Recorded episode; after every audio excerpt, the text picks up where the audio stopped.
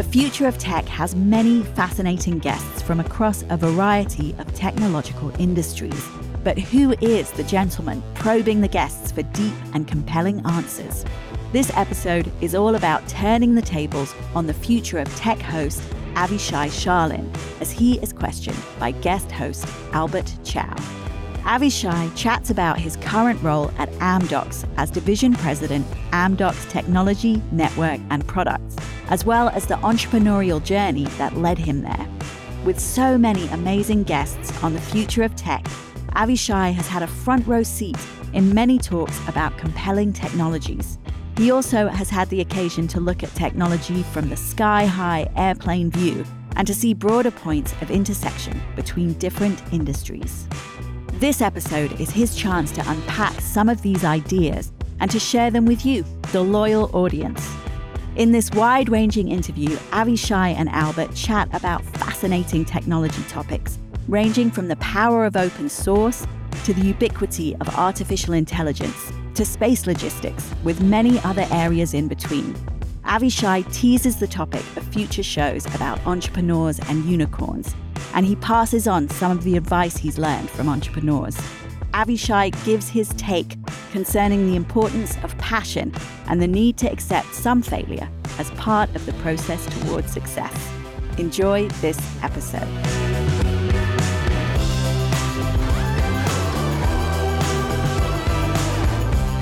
Future of Tech is brought to you by Amdocs Tech. Amdocs Tech is Amdocs' R&D and technology center, paving the way to a better connected future by creating open, innovative, best-in-class products and continuously evolving the way we work, learn, and live. To learn more about Amdocs, visit the Amdocs technology page on LinkedIn.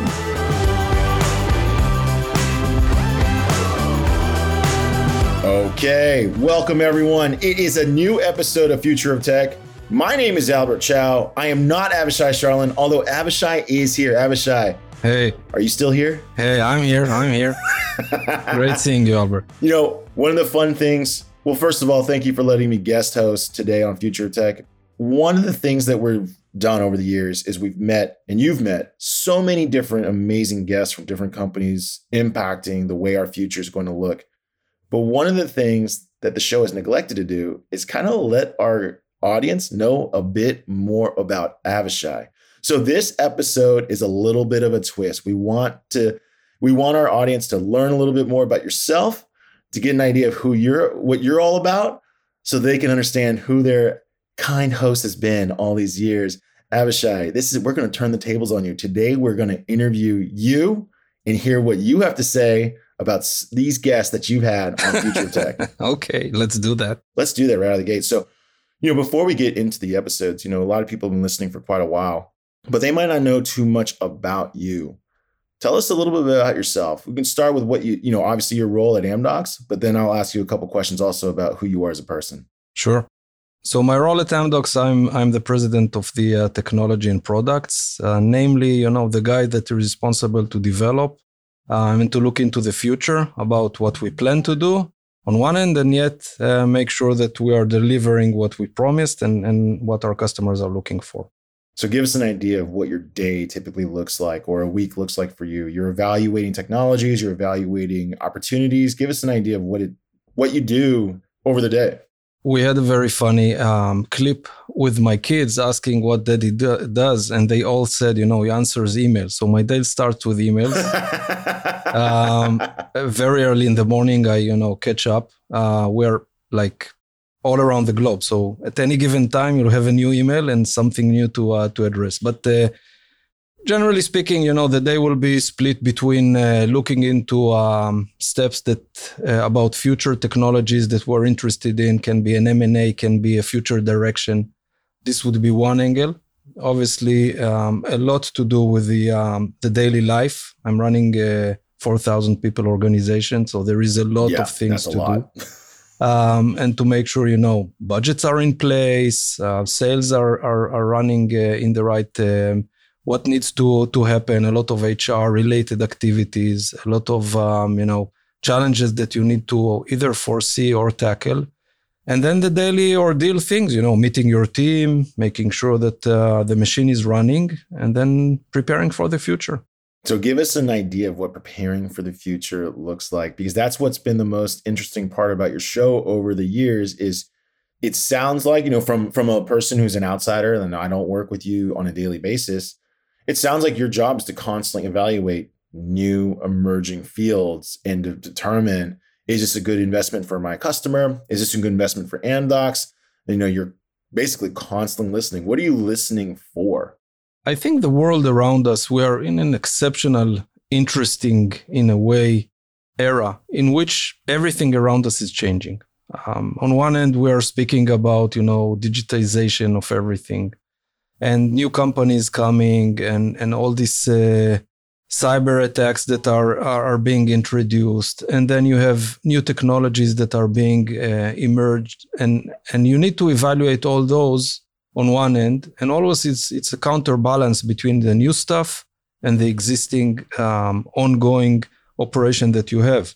One of the challenges uh, for any leader or any manager would be to balance between you know the cool stuff, the new stuff, the the very hypey stuff, and the fact that at the end of the road, all those new things still needs to be you know uh, paced in the in the right uh, manner and be introduced uh, to the right customer at a given time. So it's a balance between, I would say, you can say 80 20 at sometimes or, or 30 70 but but something to do with you know looking into the future about uh, what are the new technologies and what are the new direction the market is is shaping to uh, to address and making sure that those are being introduced in the right time and in the right fashion you know, one of the things based on what you just mentioned, you know, it's happening right now, which is CES, the Consumer Electronics Show. And I remember going there a couple years ago, like 2015, and talking to my boss. We were in software development, and he said, All right, he goes, When you're here, you think everything's going to be a winner. Yeah. The hype, exactly. The excitement, exactly. The presentations, you're like, Oh, this is all going to change the world.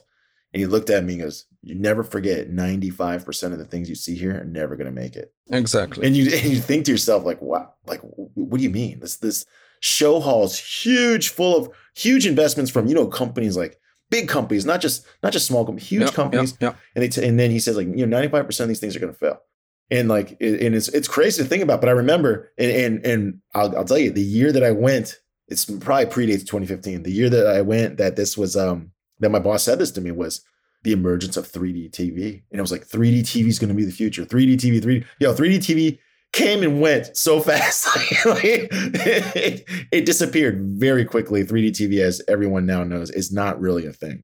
Yeah, and I think Albert, you touched uh, a very, very important point because it's not about being right always. It's not about the fact that you are the best gambler out there, you know, going into shows and seeing, you know, hundreds of new companies and then placing your bets and uh, you know 50 times you're right and 50 or 40 times you're right. And this is not the case. The case is about uh, small steps incremental steps. The case is about uh, you know trying new technologies and and knowing how to fail and fail fast and then adapting fast to the new um, you know whatever it is and then moving forward. So it's always about uh, embracing fail as part of your dna as part of your culture it's a very important lesson from those shows as well.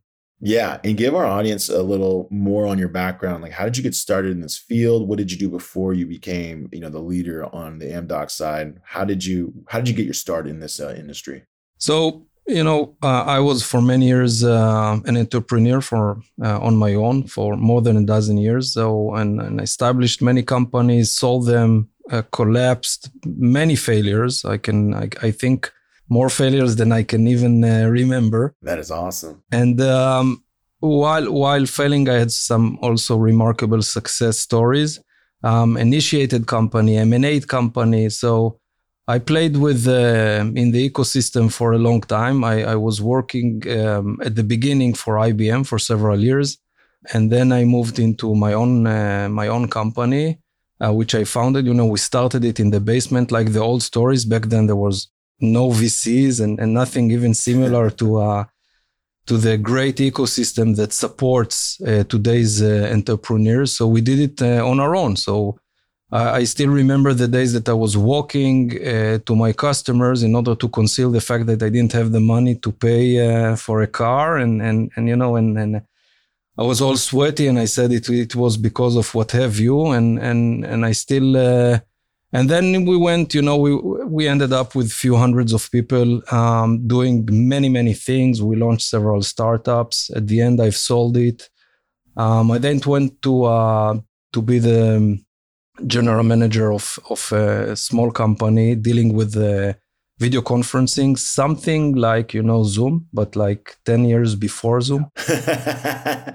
Pre-pandemic. Hey, listen, had you had a pandemic, you would have won. yeah, you're right. Which which uh, is also a phenomena that we need to speak about. Sometimes you have the right technology in place, you have the right founders in place, you have the everything is but you know stars are not aligned and it's like five years ahead of the market yeah. or three years ahead of the market and nothing happens and you know 10 years after or three years after you see it and say hey i had it but you know you lost the market so um, and then uh, and then i was about to come back to a ceo position of a small startup and i was and i, and I got a call from amdocs and they told me we have a cool gig for you for one year. Why why won't you join us for one year and then you know go back to your uh, to your startups? And and since then i'm here and you know one thing linked to another until i i, I became the president of our uh, technology and products. That's awesome. When you were an entrepreneur that first company what um what field was that what was the name of the company what field did you guys what, what, what did you what were you guys trying to solve we actually we had um, a very big ambitious we wanted to do several things and therefore we actually established at the same time like four different companies wow you did not follow that advice of like uh, maniacal focus. You came right out the gate like I'm doing four of these things. Yeah, but we, we were focused. So we tackled two areas: um, cyber and network management, and and we provided actually through those four companies a comprehensive solution. So mm. we had one arm that was consulting arm, one w- which was a training arm, one which was an SI or kind of an ISV delivering software packages, and one which was the startup. So the three arms that produced money contributed to the fourth arm that wasted it in order to create a new product. Um, Invested. It was investment. Exactly. It wasn't a waste. It was investment. exactly. And we invested into it. The beauty around it is due to the fact that we have we had constant connection to customers. Um, the products that we produced were on the money you know like the customer were asking for they were asking for a need it was not like a startup that starts with uh, we have a great technology and then let's find what does it solve? Here we knew what needs to be solved and then we developed the technology to support it.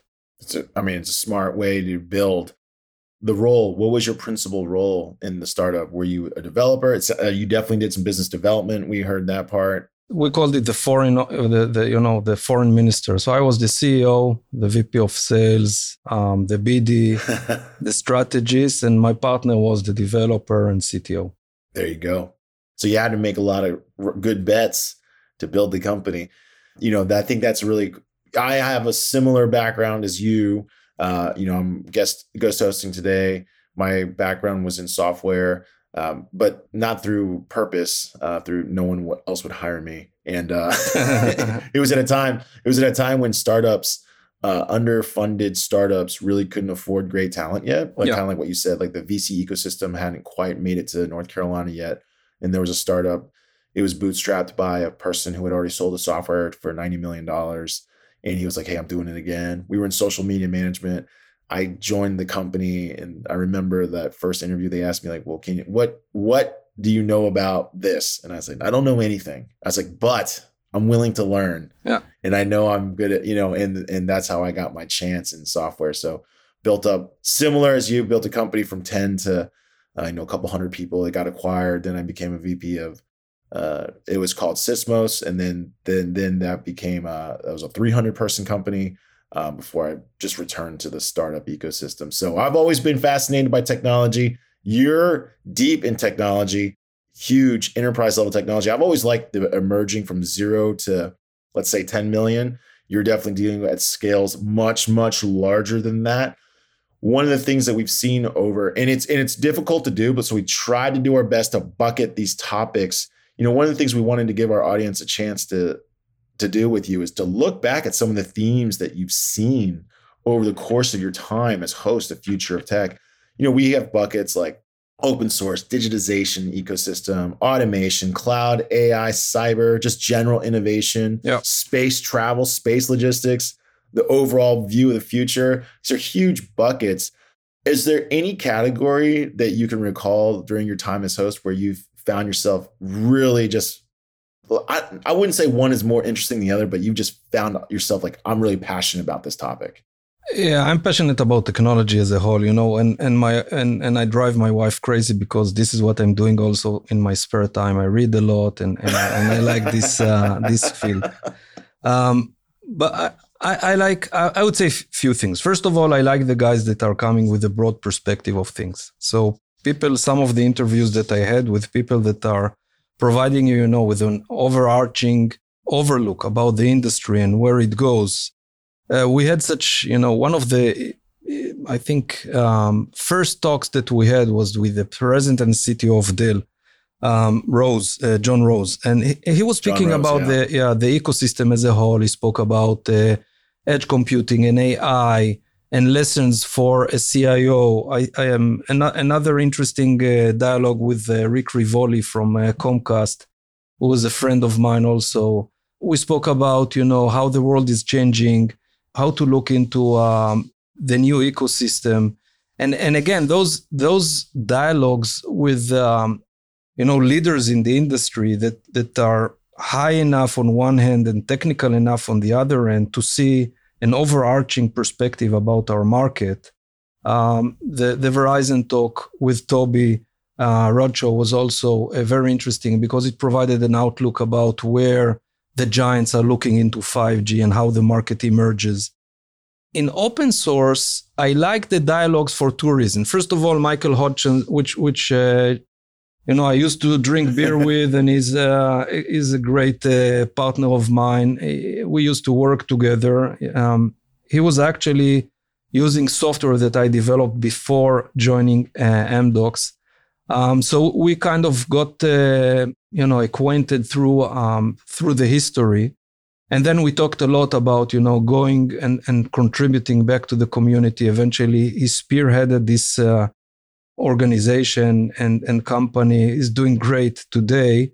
Open sourcing as a philosophy as, as a way to contribute back to community as a way to uh, to bring back um, a, a, lot of people working together for the greater good of humanity.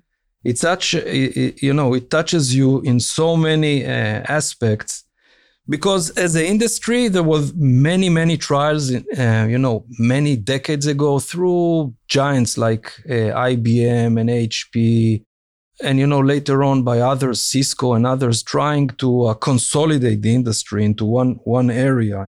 And it never happened because it was driven by a company while open source is is pushing so many so many uh, consolidation ideas and concepts due to the fact that it's not driven by a company rather by a community. Yeah. Um, speaking about you know several of the phenomena that uh, were mentioned through the uh, episodes and the and, and the last few years we talked about open source in general with red hat which uh, cto which was you know one of the the founders of, of this yeah chris wright Chris Wright. Yeah. Red, by the way, Red Hat's down the street from me. Uh, we saw, I saw this company emerge over the years.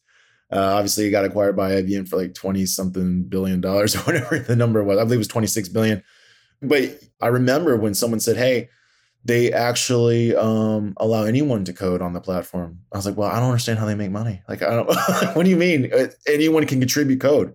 And why? Why are people contributing code? I remember asking that question too. It's like, that makes no sense to me. Why would I a superstar engineer, you know, commit to commit code to a Linux run server to make it or Linux run router to make it, you know, network and switch route traffic better than they're doing, you know, and it, it made no sense to me. And one of the things, you know, those two big topics you hit on, you know, I wanted to get your perspective here because I think it's fascinating. You know, on the software side, you can see how fast open source is changing and improving software. In fact, one of the we haven't had them on as guests yet for for the show yet, but like uh, you know, there's a lot of companies like HashiCorp IPOing that are open source based, that like technology is growing and, and changing so fast. We need to speak to them. They are great guys. Yeah, yeah, yeah. But then on the same side, on the, the big macro level, like you talked about with uh, Dell and with Verizon and with Comcast, you know, the reality is like anything that's hardware related, like that requires heavy equipment infrastructure is still probably going to be led by big companies just because the capital investment is too great, right? Like I can't really contribute to a network 5G tower as a as a soft, you know, I have to I have to give you steel unless I'm giving you steel, which I'm not going to give you because it carries cost to me. You know what I mean? Like it's it's just a very different ball game. So the infrastructure is being built up definitely by the private organizations, and then software seems to be accelerated by the community, which is a completely different thing than uh, you know just 10 years ago open source wasn't as widely adopted. Yeah so this is an interesting uh, phenomena you've touched. Um, and actually i would like to comment from two different angles. One the network itself is becoming software driven. Yeah. And we had several speakers uh, touching this point obviously from intel and from aws and from google and and um, and probably i missed several maybe and, and hp for sure and it's clear uh, that the dominance of uh, you know hardware is becoming uh, smaller and smaller. Therefore there is a lot of room for software players to play in the ecosystem. And this this is one angle. The, the other angle that you've mentioned about you know playing hardware and software is also relevant for the gaming industry. You know one of the very very interesting oh, yeah. Uh, talks that i was waiting for you know half for myself half for my my kids was about with the general manager of, of games uh, from microsoft. And we discussed uh, several aspects you know about the ecosystem about the fact that maybe 10 years ago 5 years ago it was still uh, kind of uh, a geeky thing to say you are a gamer and today people uh, you know gamers are celebrities. and they are celebrities not just uh, you know at, at the age of 14 or 15 there and, and you see people which are 30 40 50 years of age playing uh, you know proud of it you know actually having f- fun and fun being part of of the you know the the daily practice of everyone and and i think it's uh, it's quite amazing to see. And and software contributed a lot into it. Um, going back to to uh, you know you you've mentioned the fact that uh, i was traveling to japan. It was like i think um, maybe i was there like a few years back but th- this story is when i was there like a decade ago or maybe 15 years ago. And i saw people playing um, over the internet in games, and I thought, uh, yeah, and, and, and TV channels. There were specific dedicated TV channels for people playing games, and and I thought uh, I was a bit a bit surprised, you know, how maybe it's only a phenomenon that I'll see here, and and you know, ten years later, you see it everywhere.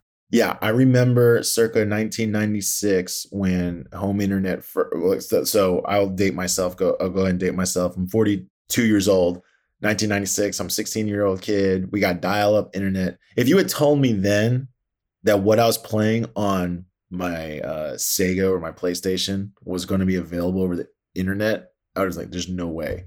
Like it takes me 10 minutes to see one picture. You know what I mean? Like, like yeah. It, yeah. it's, it's like the leaps and bounds of kind of what you talked about earlier, which is the the macro players, the big players, they're building the infrastructure and the hardware systems like the Dells and the Verizons and the Comcast, they're making it so that you can just move just so much data over the internet to the point now where this is unlocking things that just really you couldn't really couldn't imagine. Yeah. Right. This idea that I could game in 3D world rendering with you. I'm here in America, you're there in Israel, and we could be in real time, no problem. Yeah, which is also a, a very interesting uh, uh, discussion we had, you know, because the amount of data that is is out there is staggering. And what to do yeah. with this data and how to uh, move this data. So there, there are different aspects. One is the technology aspect you know about the amounts. Second is the speed.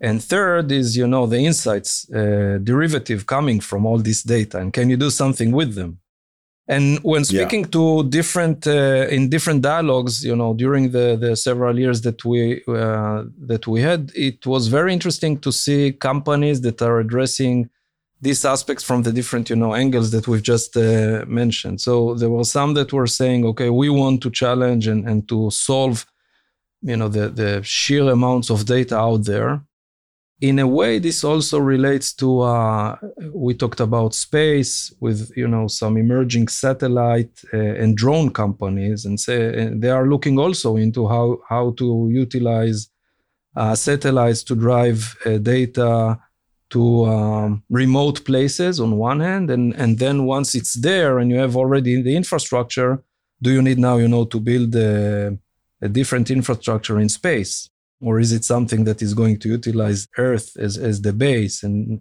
those were fascinating dialogues about you know how the world is going to shape uh, with satellites becoming now more and more easier to launch. And, and this technology is now something that we can utilize. Obviously it goes into you know threats that can come from there. And obviously everything relates today to to cyber attacks but also into the future. And and you know your imagination just can you know run wild and, and into different directions. You know one of the things that you just talked about and we've had what i've heard through some of the different guests and i've heard through other shows you know the network the network speed is one of the people don't realize it but it is one of the like you said the ability to move huge massive amounts of data from remote locations to central computing, like huge, massive computing services, data centers, is the driver that's unlocking things like IoT, autonomous vehicles, all these different things. So, like, if I think about autonomous vehicles, the footprint of somewhere like the United States, massive, right? You have a lot of roads, a lot of roads that are not near major cities. It is this infrastructure that is going to allow autonomous vehicles to work because we talk with uh, different people about this, and I've heard some of your guests talk about it. But like, let's say your vehicle's driving in the middle of the, you know, the Midwest in the United States. There might not be a city for thousands of miles, hundreds of miles, right? You're going to rely on 5G towers or possibly satellite, as you suggested, to move all this automated data to see like if I'm driving and like there's a deer in the road and I'm not paying attention, it's got to be linking data on the road, data in my car, data in my environment. It's got to go back to a central computing system that recognizes these data patterns. All these things have to be true for it to recognize, hey, maybe you should stop right now. You know, and, and that's and that's that's why, you know, like a vehicle, people people said at first they're like, well, the compute's going to be in the car. I was like, I don't think so. There's not enough, there's not enough capacity in a car, right? The compute's probably going to have to be in a central massive data center what's going to have to happen is infrastructure's got to move that data faster. And I know edge computing also is some of your guests are talking about edge computing, how to push data and processing closer to the edge so that it doesn't have to travel as far. These are all things that are, you know, as networks expand, capacity expands, speed expands, these are the things that are going to get unlocked. Yeah, so I think that you've touched so many topics, Albert, that uh, it's uh, uh, well, that's what's necessary to make a you know autonomous vehicles work. You're right, by the way, this was one of the one of the main drivers to uh, for this podcast because there are so many new things that are happening, and people do need to understand them a bit better. So maybe if you are technology savvy, it's not such a big hassle for you, you know, to uh, to. But but the variety is so is so vast, and and there are so many truly interesting things that uh, it is important to uh, to bring those closer to the uh, wide audience and and to uh, and and you've mentioned edge computing and we have you know several episodes about that.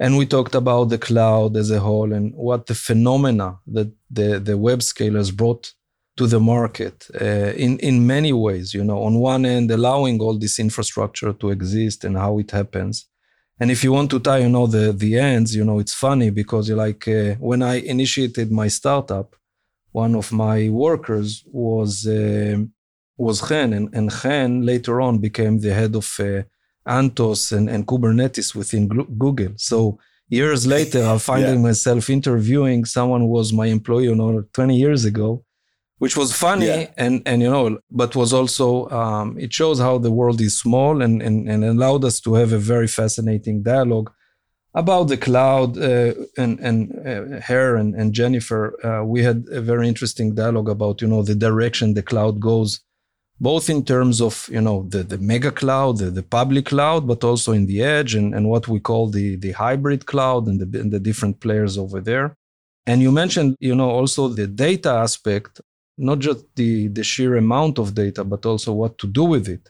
and taking calculated, um, you know, um, next steps and, and, and how the car needs to operate and what needs to happen, which brings again gazillions of uh, of topics into into uh, you know into your mind. You know how to make sure that the data arrives in the right time, and you will not you know uh, confront the deer before, and just then you know the car will get an, an alert. How to make sure that uh, someone will not uh, interact with your car without your permission how to make sure that and, and these you know everybody speaks about it that in, in modernized cars you will be able to play or and to do the gaming that we've just mentioned yeah. while the car drives to its destiny. So is this uh, you know is this something that you would like to do without this continuous uh, update of the car uh, route and, and stuff? So all all all ai related data were mentioned i think by majority of the people. Yeah and were discussed in, in greater length in different aspects.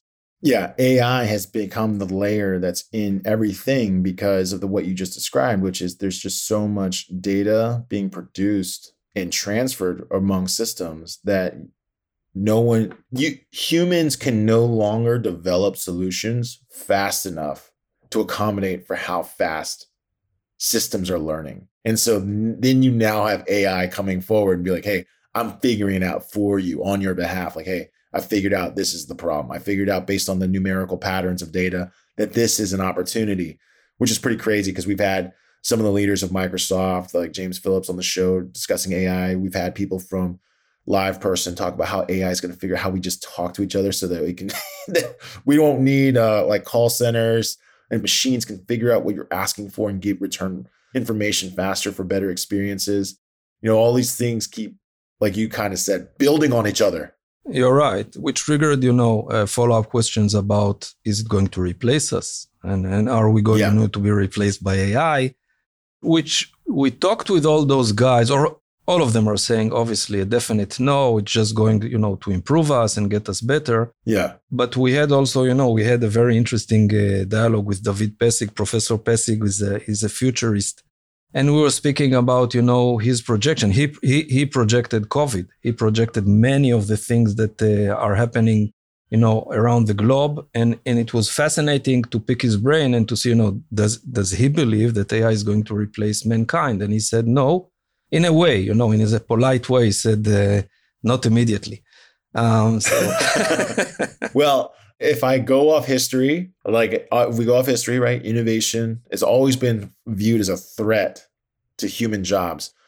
Uh, but of course, there's more jobs today than there's ever been. And there's obviously more technology than there's ever been. So clearly, that's not exactly the case. But I do agree with, I think Dr. Passig mentioned this, and some of the some of the people of others have mentioned this as well. Technology is going to accelerate at a rate that's going to cause disruptions in traditional work. For sure. Meaning, there might be like a period of time when there's a big displacement. I mean, you've even had uh, Joe Atkinson from PwC on your show straight up talk about his number one goal is to upskill his employees. And for those that don't know, PwC has almost half a million employees. Like that's yeah. not a small task.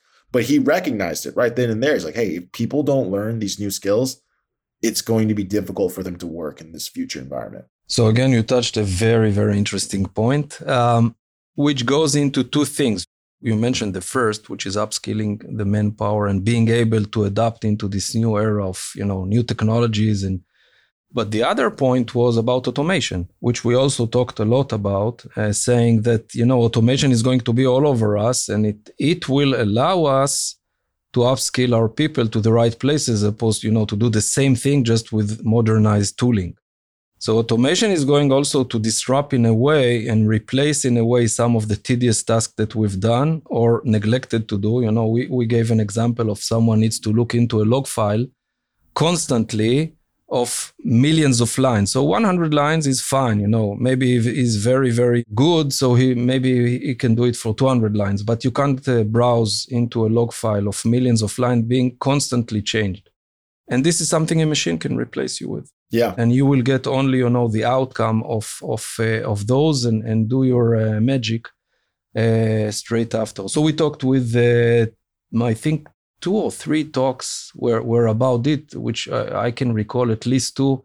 One was with a low code, no code uh, firm OutSystem with the CEO, uh, of Yeah. OutSystem Paulo, which was very interesting, you know, to see how the world is adapting to uh, to automation and to do things faster and to move swifter into modernizing the um, the ecosystem. And and another very interesting uh, talk with the uh, chief evangelist of UiPath was about robotic process automation. And again, we asked them, you know, is it going to replace the humans or is it going to be, you know, just a tool to allow us to move faster into, uh, you know, the, the the stuff that you've mentioned earlier?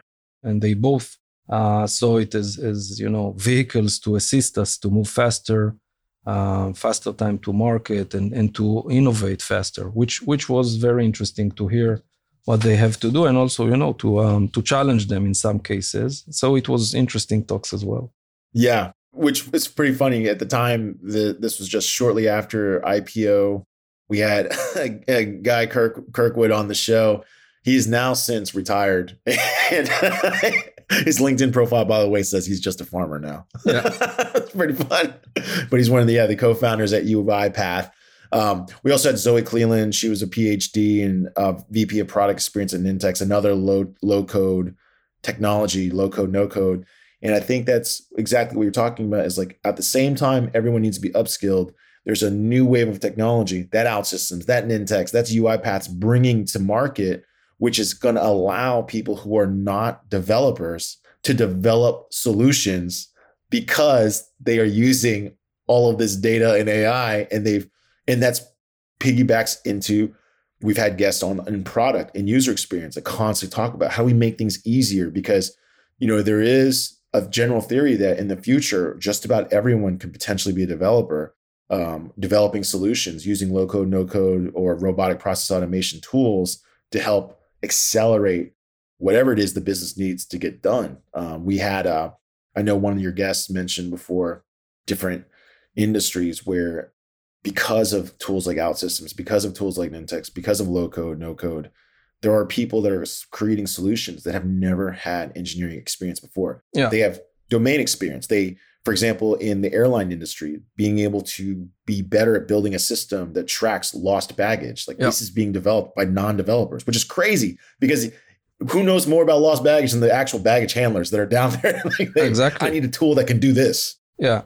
On one end, it's a topic everybody speaks about, the user experience. But on the other end, I think the, the one on one equals three that you've just done is not something that you see regularly. You see that companies understand the importance of UI experience. Yeah. But the fact that now people which are outsiders, non tech savvy people, can now create the applications and bring this uh, know how and knowledge into the ecosystem is changing the world upside down. Is making, you know, there are gazillions of applications out there.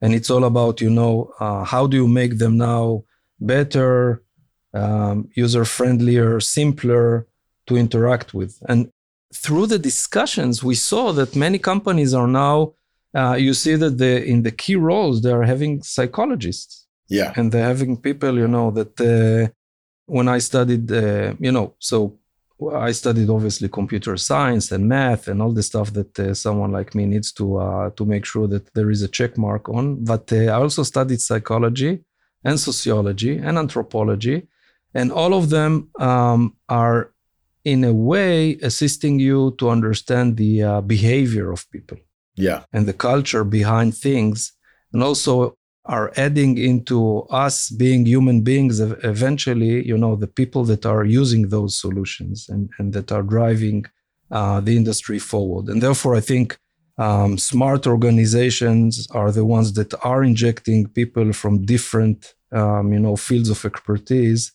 to enrich the ecosystem and to make sure that they have, you know, um, everything uh, inside and not just, you know, either one or two.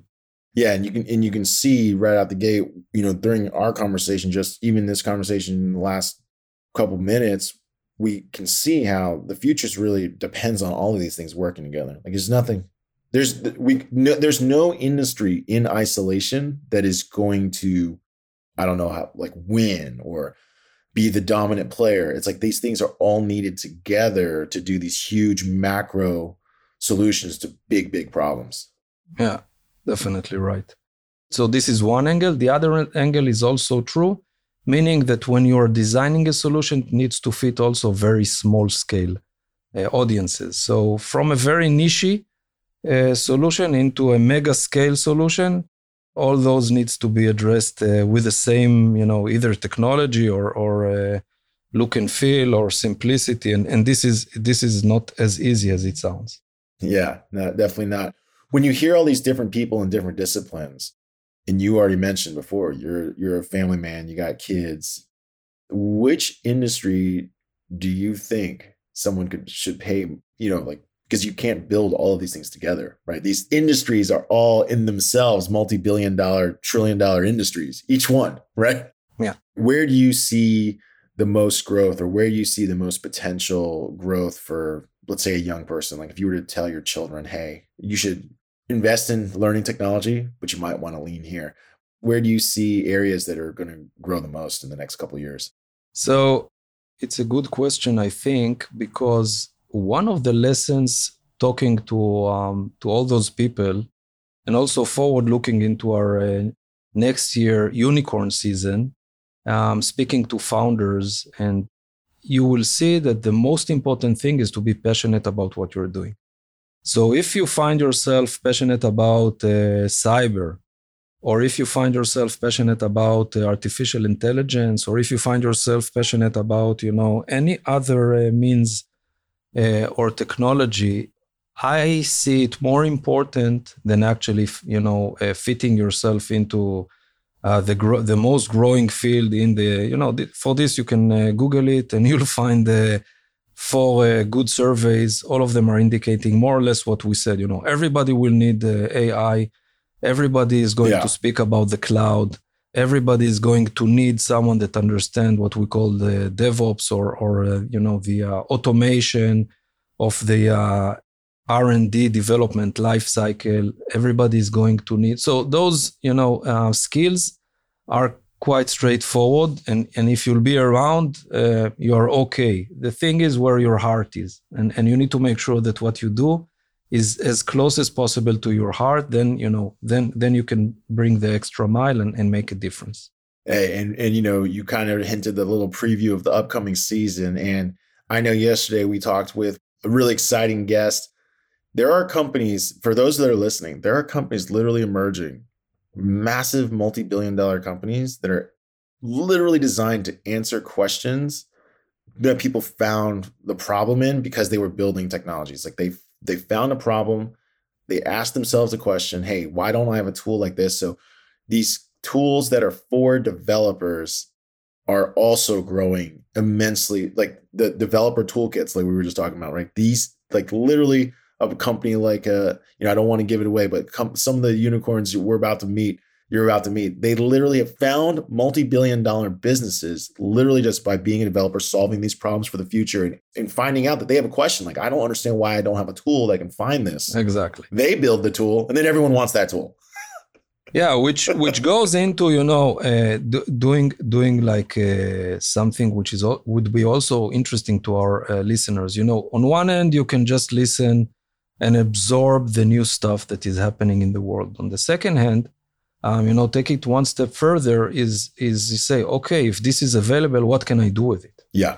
If now I can understand, you know, that the, the world is uh, around us changed so much, everything is is becoming software driven, the tools are out there, then pops up the great ideas, you know, because then people start to say, you know, we're trying to tackle um, the new world with historical processes with yeah. concepts which are not relevant for the new world.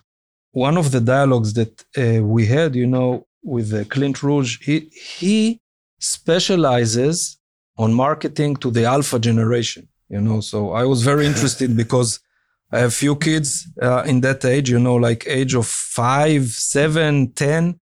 And I was wondering, you know, really? Are, are you already targeting those? And he said, yes, those are going to be, you know, in five, six years, um, the next generation of, you know, either the audience or the consumers, or, you know, some, some, uh, some of them are already starting to develop uh, startups already. I've seen some uh, articles about young teenage kids, maybe even younger than teenage kids, selling NFTs for millions of dollars. And I'm like, I don't even know how to make an NFT. I got to look into it. you know what I mean? Yeah. And everything goes full circle, which is, uh, you know, every time you go down one path, you open like these big categories of technology, you open up the door to another, right? So it's like you mentioned the marketing, you got to convince the kids what the kids interested in. The kids are interested in, like you said, the metaverse. They're interested in solving different problems. So there's companies building toolkits that make it easier for them to solve problems. And the beauty around it today that the the the overall market has a lot of money to spend. So people with the bright ideas and and you know the um, the right uh, mindset and passion can find uh, good routes to propel forward.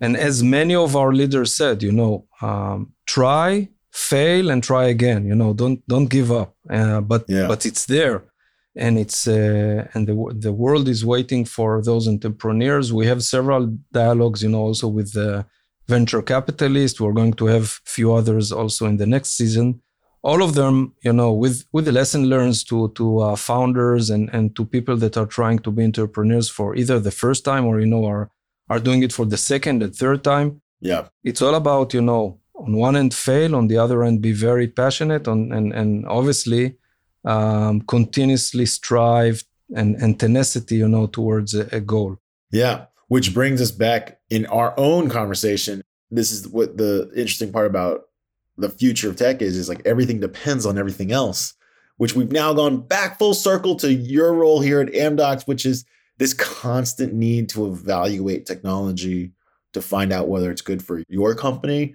as well as your customers, right? So like, is it good for my customer? Is it good for my clients? Is it good for us? yeah kind of you know and constantly trying to figure out all those gaps so which and i know amdocs yourselves you guys build technology your team builds technology solutions for customers and a lot of times probably the same thing happens to you right where it's like you find the problem during the build and you look for a way to answer that problem each company has its own unique problem set Yeah, yeah, you're right, and and I think that it's a, as I said, it's a journey. It's not a one-time experiment. It's an ongoing, uh, relentless pursuit. Uh, on one end, to look into new things. On the other end, to understand that it takes time to mature those new things. And even if you are very, very keen and ambitious to bring new stuff into uh, any given domain, it takes time. It takes time to mature them. It takes time to scale them. It takes time to embed them and it's okay. It's okay a um, sometimes to fail. It's okay obviously to succeed. Um, you better succeed more than fail but uh, but overall it's it's an ongoing uh, life cycle of experiments innovative ideas and and being also uh, realistic in a way that you know you, you know what needs to do and you're not pushing your teams always you know just to innovate sometimes it's also good to do the uh, the ongoing things and to make sure that your customers are happy Yeah, there you go. You know, we're coming close to the top of our hour. I do want to ask a couple questions about you so that again, so our audience can get to know you a little better. So, you know, one of the things I want to know is how about on a personal level? So take away Amdocs, take away the customers. Take, how about for Avishai Sharlin yourself? Which technologies are you hoping for? What are you wanting someone to build? Because maybe we can inspire someone out there to be like, hey, I got a solution for you. Like, what do you need in your life? What would make your life a little bit better if you had this? Give us an idea of what you're looking forward to personally. yeah i'll try to answer it in two different ways one i was a student of uh, clayton uh, christensen who you know is one of the leading uh, gurus from uh, and he wrote the innovator's dilemma and many other books and and he talked about uh, jobs to be done what is the job that needs to be done um, and i think that if someone can create more hours a day it will be for me great uh, um, you are a workaholic. All right, when I work with Avishai, I want the audience to know I'm here in America. He's there in Israel. Sometimes it'll be like uh, you know six o'clock my time, and I'll be like, I'll send him this, and he'll he'll dress it in the morning. Nope, he read. he just addresses it then. and the second aspect look um i have six kids and uh, i love them all you know if someone will ask me whom you love most I, there is no you know that I, I love them all the same way Um, in a way, I really like technology. So I'm not sure that there is a field. Um, it's more about uh, sometimes when I meet entrepreneurs and when I meet uh, interesting uh, colleagues of mine, is seeing the spark in the eye that ignites me. If I see on the other side someone that really believes in what he's doing, and I'm looking for this spark, this is what ignites me also to uh, to spend extra time with him. That's awesome. Well, Avishai, it was awesome having you as a guest on your own show so that our audience can get to know you a little better. You know, it's funny because you, you told an anecdotal story. I thought that was pretty funny, which is you met someone who mentioned that they liked the show Future of Tech. And then they did not even know that you were the host. They, they, they were like, oh, I love that show. It's got such great guests. Like, can you get me on that show? And you're like, I, I think I can. exactly. You're so right. Yeah. Albert, it was a real pleasure. And as always, uh, looking forward to our uh, next episode. There you go. Thanks, everyone, for joining us. Future of Tech, hosted by me today, but normally by Avishai Sharlin. Thanks.